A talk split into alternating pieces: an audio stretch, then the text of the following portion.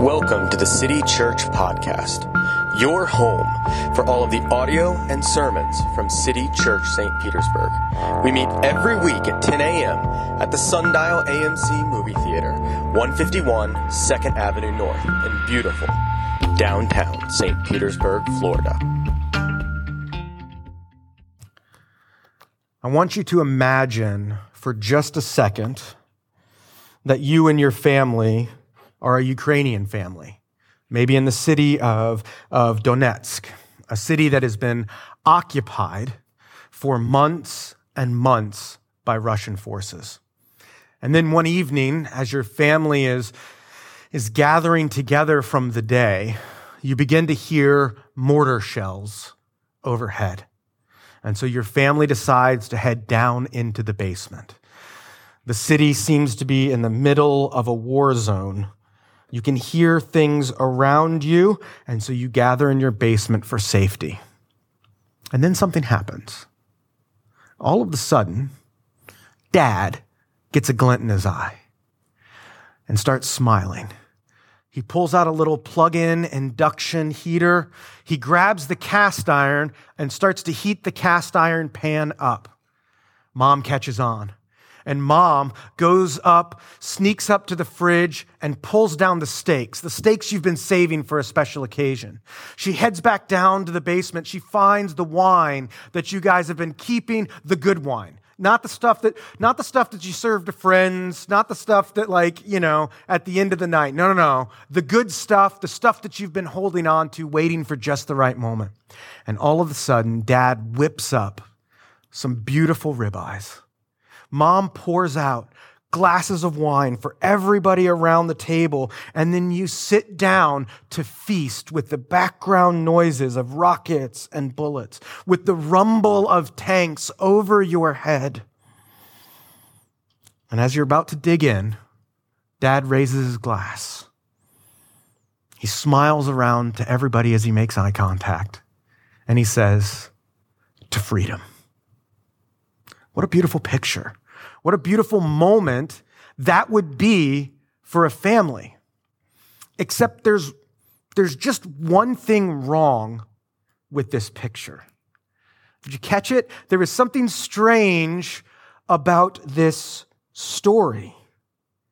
They're celebrating before the victory is won. They're celebrating when they don't truly know the outcome of, of what's going to happen. Sure, they may have some ideas. They may be encouraged by Ukrainian forces and Russian retreats and all, but, but they don't know. This is not something we do. I mean, think about it. Do you go out for the big fancy meal before or after you get the promotion? After. Do, do you buy the car or the house before or after you make the big sale? After. Yes. We even have a phrase for this, don't we? Don't count your chickens before they hatch. That's wise. That's not that's not a bad thing. You probably shouldn't buy the big car before you actually sign the new contract. You know, that's not a great idea. And may, whether we decide not to do things and call it wisdom, which it probably is, or maybe it's because we're a little stitious, and we don't want to jinx it, whatever the case may be, it's a good thing that we don't count our chickens before they hatch. It could lead to serious trouble if they do. Now, look, I'm, I'm not here to critique the wisdom of that. It's a good thing. But what I do want to point out is that God's way of doing things is drastically different than this. Because as we read through the story of Passover today, they're going to be celebrating victory, celebrating redemption before it happens. This is the pattern that happens over and over in scripture. The people of God are told to celebrate victory, to celebrate redemption before it happens. That's what faith is. God calls us to have faith in advance of what is going to happen. That's what faith is. Faith looks into the future and calls that future reality. that thing that we hope and believe will happen, we live and base our lives on. Hope is what comes as we are grounded in faith in what God has promised. So we're going to look at the story of Passover this morning. We're going to look at Exodus 12, and it's going to play out exactly how God said it was, all the way back to the burning bush. God has again and again sort of repeated, hey, here's how this is going to go. Pharaoh's going to say no, I'm going to send plagues.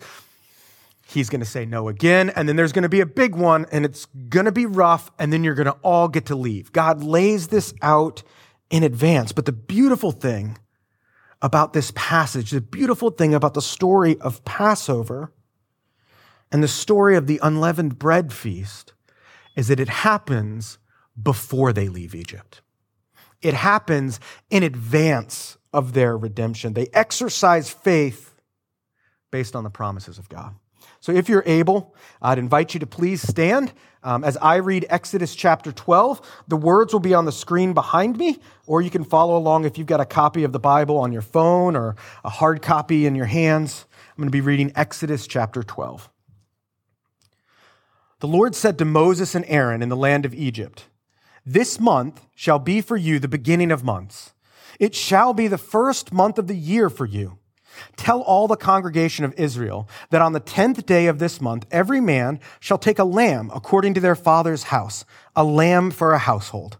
And if the household is too small for a lamb, then he is to t- go to his nearest neighbor and shall take according to the number of persons. According to what each can eat, you shall make your count for the lamb. Your lamb shall be without blemish, a male, a year old. You may take it from the sheep or from the goats, and you shall keep it until the fourteenth day of the month, when the whole assembly of the congregation of Israel shall kill their lambs at twilight. Then they shall take some of the blood and put it on the two doorposts and the lintel of the house in which they eat it. They shall eat the flesh that night, roasted on the fire, with unleavened bread and bitter herbs they shall eat it. Do not eat any of it raw or boiled in water, but roasted, with its head and legs and its inner parts. And you shall let none of it remain until morning. Anything that remains until the morning you shall burn. In this manner you shall eat it, with your belt fastened, your sandals on your feet, and your staff in your hand. And you shall eat it in haste. It is the Lord's Passover. For I will pass through the land of Egypt that night, and I will strike all the firstborn in the land of Egypt, both man and beast. And on all the gods of Egypt I will execute judgments. I am the Lord. The blood shall be a sign for you and on the house where you are. When I see the blood, I will pass over you, and no plague will befall you to destroy you when I strike the land of Egypt. This day shall be for you a memorial, and you shall keep it as a feast to the Lord throughout your generations, as a statute forever. You shall keep it as a feast. Seven days you shall eat unleavened bread. On the first day, you shall remove the leaven out of your houses. For if anyone eats what is leavened from the first day until the seventh day, that person shall be cut off from Israel. On the first day, you shall hold a holy assembly, and on the seventh day a holy assembly. No work shall be done on those days, but what everyone needs to eat, that alone may be prepared by you. And you shall observe the feast of unleavened bread. For on this day I brought your host out of the land of Egypt. Therefore you shall observe this day throughout your generations, a statute forever. In the first month, from the fourteenth day of the month at evening, you shall eat unleavened bread until the twenty first day of the month at evening. For seven days, no leaven is to be found in your houses. If anyone eats what is leavened, that person will be cut off from the congregation of Israel, whether he is a sojourner or a native of the land. You shall eat nothing leavened. In all your dwelling places you shall eat unleavened bread. Then Moses called all of the elders of Israel and said to them, Go and select lambs for yourselves according to your clans and kill the Passover lamb. Take a bunch of hyssop and dip it in the blood that is in the basement, a basin and touch the lintel and the two doorposts with the blood that is in the basement, basin, excuse me. None of you shall go out of the door of his house until morning, for the Lord will pass through to strike the Egyptians. And when he sees blood on the lintel and on the two doorposts, the Lord will pass over the door and will not allow the destroyer to enter your houses to strike you. You shall observe this rite as a statute for you and for your sons forever. And when you come to the land that the Lord will give you, as he promised, you shall keep this service. And when your children say to you, What do you mean by this service? You shall say, It is the sacrifice of the Lord's Passover. For he passed over the houses of the people of Israel in Egypt when he struck the Egyptians, but spared our houses. And the people bowed their heads and worshiped. Then the people of Israel went and did so. As the Lord had commanded Moses and Aaron, so they did. At midnight, the Lord struck down all the firstborn in the land of Egypt, from the firstborn of Pharaoh who sat on his throne to the firstborn of the captive who was in the dungeon, and the firstborn of all the livestock. And Pharaoh rose up in the night, he and all his servants and all the Egyptians, and there was a great cry in Egypt, for there was not a house where someone was not dead. Then he summoned Moses and Aaron by night and said, Up, go out from among my people, both you and the people of Israel, and go and serve the Lord as you have said. Take your flocks and your herds as you have said, and be gone. And bless me also. The Egyptians were urgent with the people to send them out from the land in haste. And they said, We shall all be dead. So the people took their dough before it was leavened in their kneading bowls being bound up in their cloaks on their shoulders. The people of Israel had also done as Moses told them, for they had asked the Egyptians for silver and gold jewelry and for clothing. And the Lord had given the people favor in the sight of Egyptians so that they let them have what they asked. Thus they plundered the Egyptians. And the people of Israel journeyed from Ramses to Succoth, about, about 600,000 men on foot, besides women and children. A mixed multitude also went up with them, and very much livestock, both flocks and herds. And they baked unleavened cakes of the dough that they had brought out of Egypt, for it was not leavened, because they were thrust out of Egypt and could not wait, nor had they prepared any provisions for themselves. The time that the people of Israel lived in Egypt was 430 years. The end of 430 years, on that very day, all the host of the Lord went out from the land of Egypt. It was a night of watching by the Lord to bring them out of the land of Egypt. So this same night is a night of watching kept to the Lord by all the peoples of Israel throughout their generations. And the Lord said to Moses and Aaron, This is the statute of the Passover. No foreigner shall eat of it, but every slave that is bought for money may eat of it after you have circumcised him. No foreigner or hired worker may eat of it. It shall be eaten in one house. You shall not take any of the flesh outside of the house. You shall not break any of its bones. All the congregation of Israel shall keep it. If a stranger shall, shall sojourn with you and would keep the Passover, the Lord uh, let the, his, all his males be circumcised.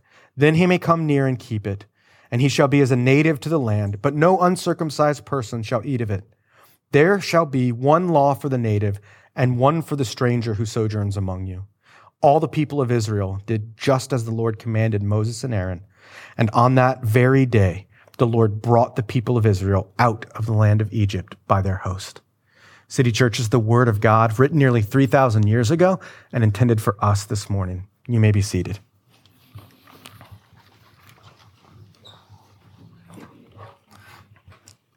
As we come to this 10th plague, this plague on the firstborn, God gives Moses pretty meticulous instructions on what's about to happen, pretty meticulous instructions on how they should prepare for this feast called Passover. In fact, God says that this is so meaningful, this is so important that I want you to reorder your calendar. Whatever the first month of the year was in your mind, from now on, the month of Nisan, not a joke, that really is what the month that Passover falls in is called. Uh, the month of Nisan will be the first month of the year. And he reorders time around this because of how significant this moment will be for the Hebrew people. And even more than that, as they anticipate this 10th plague, they're preparing something that's going to be the most devastating of all. The destroyer, which is this term that, that appears only here and a couple other places in the Old Testament, but it seems to be God's coming in judgment. The destroyer is going to come to the land of Egypt. And when the destroyer comes, he's going to kill the firstborn in every house. But there are instructions. There are ways that this can be avoided. They are to, they get, they're going to go select a lamb or a goat out of their herds. It's got to be one years old. And then it's got to be without spot and blemish. And after they've selected this goat or lamb, they're going to kill it and spread its blood on their doorpost and on the crossbeam. The, the Bible calls it a lintel, but I don't know, you know, I, I don't know. I guess that's a lintel. It's clearly the lintel, but that's an odd kind of word to think about. But that's what they're going to do. They're going to kill this lamb and paint the blood on their doorpost. As we read through this, I think you probably picked up on the deliberateness and slowness of this whole process. They're supposed to pick their lamb out on the 10th, but they don't have to kill the lamb until the 14th. And not only that, but they're supposed to kind of do the calculations that you and I all do around holidays, right? In our family, around every holiday, there's always a big question about how much meat do we need? How many people are coming? How big of, do we need one roast or two roasts? Will one beef Wellington be okay, or do we need three? In my family, we call this the meat crises. They're supposed to work out the issues of the meat crises in advance. If your family is not big enough that a lamb is gonna, you're gonna have tons of leftover lamb, that's okay. Get with your neighbor and maybe you guys split a lamb. However you do it, it's deliberate, it's slow, and it's intentional. And as the people of Israel follow these plans, they're following something that is measured and specific. God gave them a path to redemption. He gave them a path to freedom, but he gave it on his terms and not theirs. God lays out a way that the destroyer would not enter their homes, but he lays it out in such a way that it is clear that they have to follow what he says and not just say, hey, we're going to do some things. We're going to worship that night. We're going to have a nice little prayer service. No. If you want the destroyer to pass over you, here's how you kill the lamb. Here's what you do with its blood. Here's how you eat it. What's interesting is last week we talked about the first nine plagues. There were frogs, there was the Nile turning to blood, there were lice and locusts. It was a great time. But one of the things that we saw as we went through those first nine plagues is that God was clearly able to distinguish the people of Israel from the people of Egypt. Again and again and again, throughout these plagues, there, would be boils on the livestock of the people of Egypt, but not on the people of Israel. God was able to distinguish. God knew whose cows were whose cows and whose sheep were whose sheep and what houses belonged to the Egyptians and what ones belonged to the Israelites. Which leads to a question, right? If God could distinguish between the Israelites and the Egyptians already, why is it that they needed to paint their doorpost? Why is it that they needed to go through all of this sort of sacrificial stuff for this Passover? It's because Israel didn't just need freedom, they needed redemption as well. They didn't just need to be freed out of Pharaoh's grasp, but they needed to be redeemed and rescued and brought back to God as well. God is going to free the people of Israel, but he wants them to be a holy people sent to serve him. He wants them to be a people whose sins are paid for. And so in the story of Exodus, it's very clear that the Egyptians are the bad guys. If you've been with us so far, you have seen this. The Egyptians are the bad guys in the book of Exodus, at least for the first half. It's pretty obvious. They're enslaving and oppressing another people. Not good. They refuse to listen to the one true God. Not okay. And even when God visits the land with plague after plague, Pharaoh hardens his heart. Egypt is an evil empire, and God is bringing justice on that evil empire. But just because Israel's the good guy in the story, just because Israel are the people that we're rooting for, the people that we want to see ourselves as, the metaphor that we want to find ourselves in, just because that's who Israel is, doesn't mean that they're innocent. Just because you're the good guy in the story doesn't mean you're without flaws. As we continue to trace the story of Exodus, as the people of Israel leave the land, the word that is used to describe the people of Israel over and over again is stiff necked and hard hearted. And that hard hearted one is the one that should hit home for the people of Israel. Because what did Pharaoh do over and over again? He hardened his heart. Um, I'm sure none of us have ever struggled with hardening our heart toward God or others, so we'll just leave that there and move on. All of that to say, the people of Israel were the good guys, but they were not innocent. Now, don't hear what I'm not saying. I'm not trying to flatten Egypt's sin and Israel's sin and make them equal. Remember what our, our catechism teaches us. Some sins in themselves and by reason of several aggravations are more heinous in the sight of God than others. Some things, some sins are worse than others. But just because you haven't done the really bad things doesn't mean that you're innocent, doesn't mean that you're not in need of redemption. And so God needs the people of Israel to make a sacrifice. He needs them to show and place faith in what he is doing. Because you see, in the morning, when everybody woke up in Egypt, the body count in every house was the same. In every house in Egypt and Goshen, the body count was the same. Why? Because either there was the remains of a dead lamb or there was a dead firstborn. And God provided a way for the people of Israel to have the destroyer pass over them. Either the firstborn is dead or the lamb is dead. God's judging, judging presence is an awesome and fearful thing. God's eye of judgment pierces through all of our facades, all of the ways that we try to prop up our righteousness in front of Him. God sees through all of that, searching down to our hearts. And so while Israel was not as evil as Egypt by any means, they were still in need of shelter and protection from the justice of God. Beloved, the same is true of us.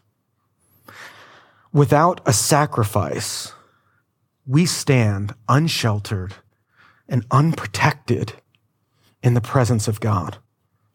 But just like Israel, God has given us a means to have our sins atoned for and for our record to be changed in the face of God's justice. Just like Israel killed the lamb and trusted in God's protection, we have faith in the Lamb of God who takes away the sins of the world, Jesus himself. And that provides us our protection and sheltering from any judgment of God. And so in the Passover, we see glimpses of the beauty of what Jesus has done for us. But this passage isn't just about the Passover. It's about more than that.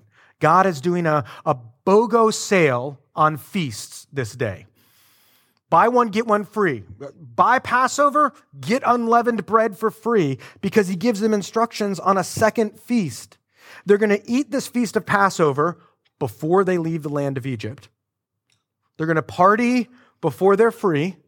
And then they're going to have a second feast that's going to last seven days, and they're only going to eat unleavened bread. They are leaving in a hurry, and they're not going to have time to let their bread rise. They're going to eat nothing but unleavened bread. Now, like many of you, uh, during the early days of the pandemic, I had a shocking revelation. This shocking revelation was that the drawer underneath my oven is not a place to store pans. I have only ever known the drawer underneath the oven to be a place where you store pans. I found out that that is actually a proving drawer. And I found this because, like many of you, in the chaos of the early days of the pandemic, there was something soothing and therapeutic about the Great British Baking Show. And they started using this drawer. And I was like, I have one of those.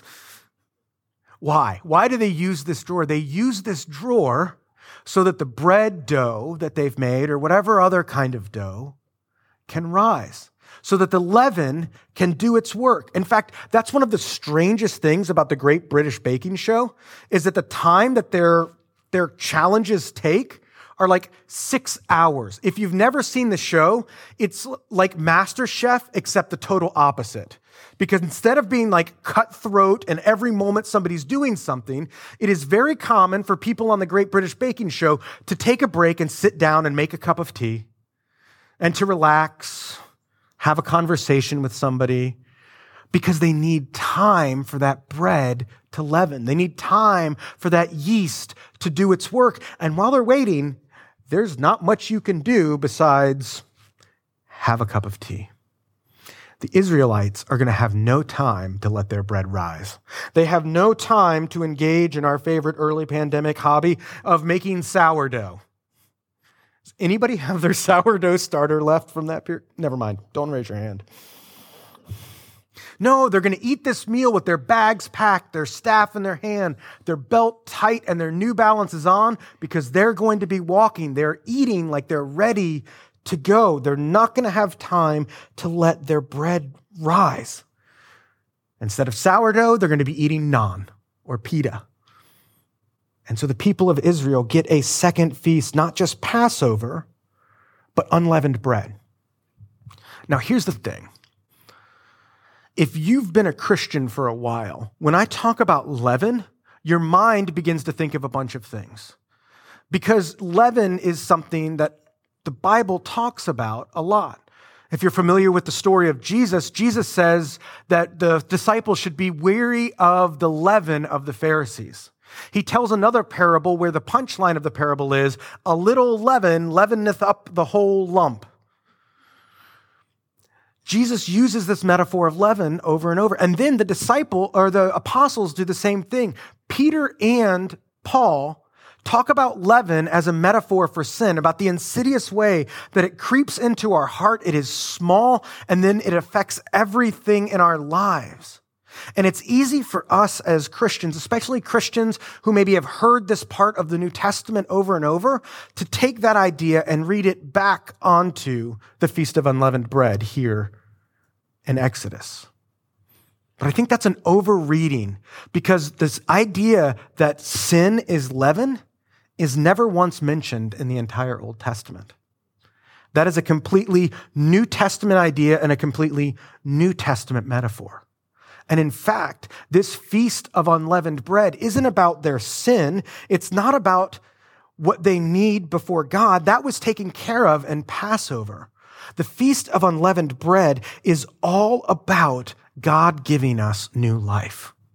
And this new life being different.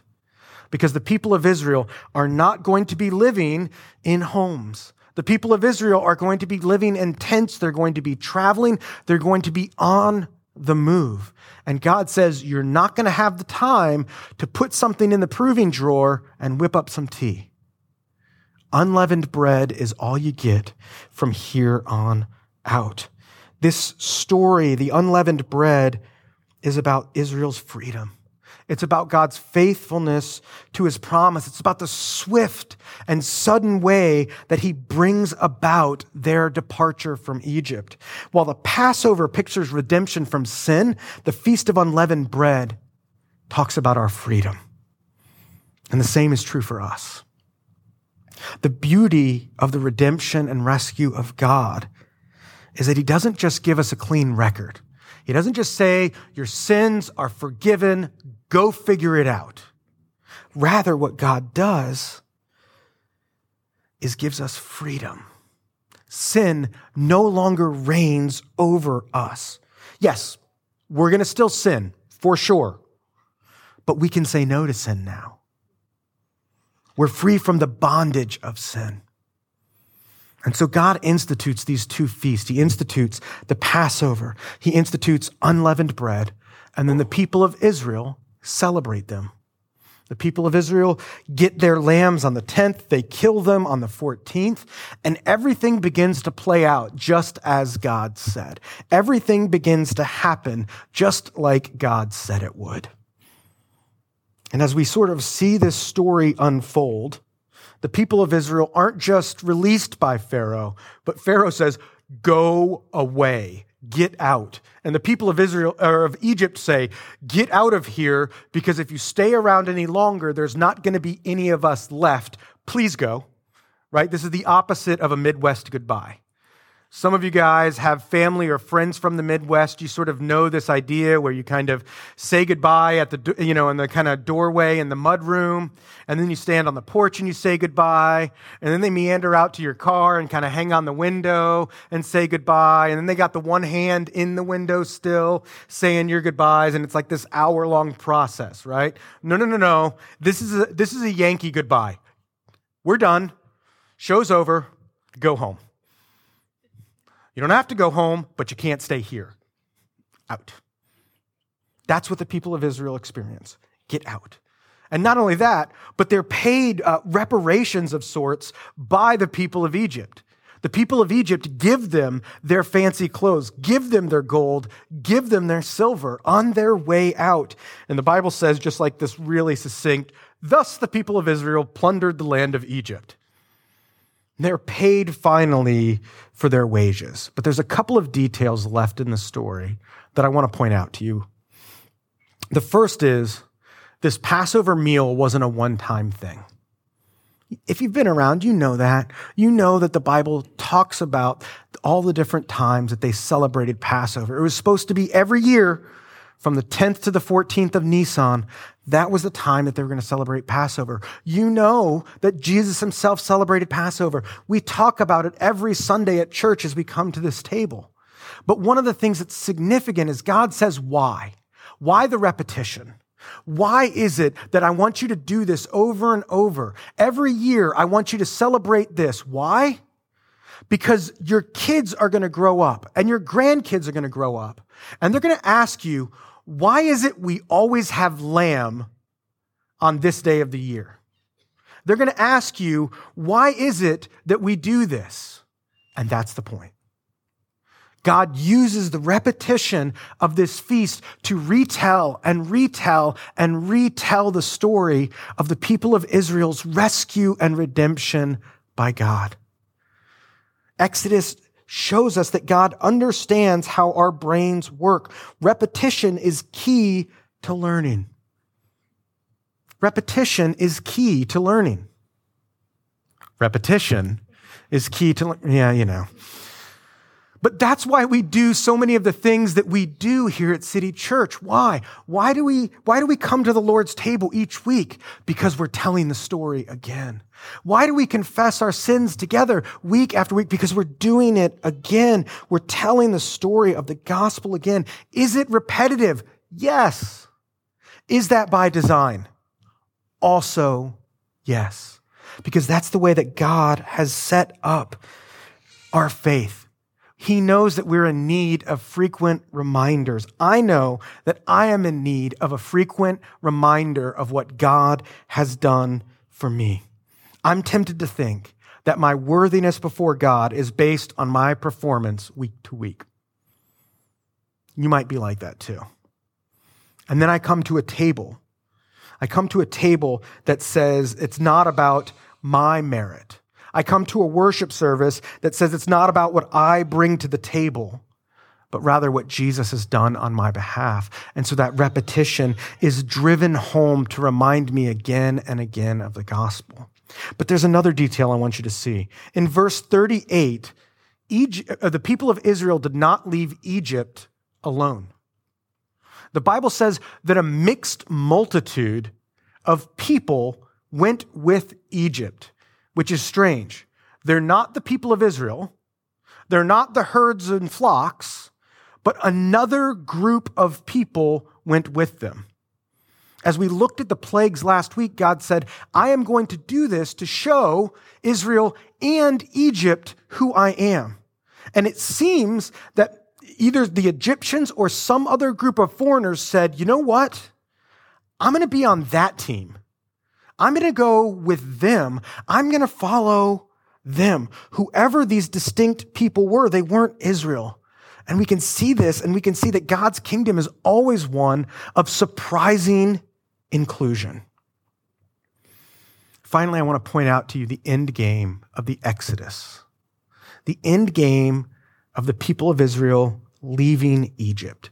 It was never just a mission to get them out of the land of Egypt. It was never just a, it, let my people go. That makes for a good movie, makes for a good quote, but that's not the reason. The reason why wasn't simply freedom from slavery. It was so that they could go and worship and serve God we talked a few weeks ago about this idea that, that the words worship and service are tied together. That just like service has the meaning of like a table service of service industry, but also means a worship service where we come to worship God. Those words are used in an interchangeable way. In our language, the same is true in Hebrew. God set the people free from their slavery to Pharaoh so that they might serve the Lord. God redeems and frees the people of Israel, not so that they can go and do whatever they want. It wasn't, hey, you crossed the border out of Egypt, knock yourselves out, have a blast, great life, enjoy. No, no, Israel is, isn't freed so that they have no yoke on them. Israel is given a different yoke. Jesus puts it this way Come to me, all who labor and are heavy laden, and I will give you rest. Take my yoke upon you and learn from me, for I am gentle and lowly in heart, and you will find rest for your souls. For my yoke is easy and my burden is light. Beloved, if you've been set free by Jesus, your calling is to serve him not to serve yourself, not to serve some other master. Your calling in being set free is to take on his yoke and follow him. We're not freed from sin so we can do whatever we please. We're called to take on the yoke of Christ, to bind ourselves to him with our whole heart and every action of our being. And we get to do that. And we get to be reminded of that by celebrating in advance what God is going to do for us one day. Let's pray.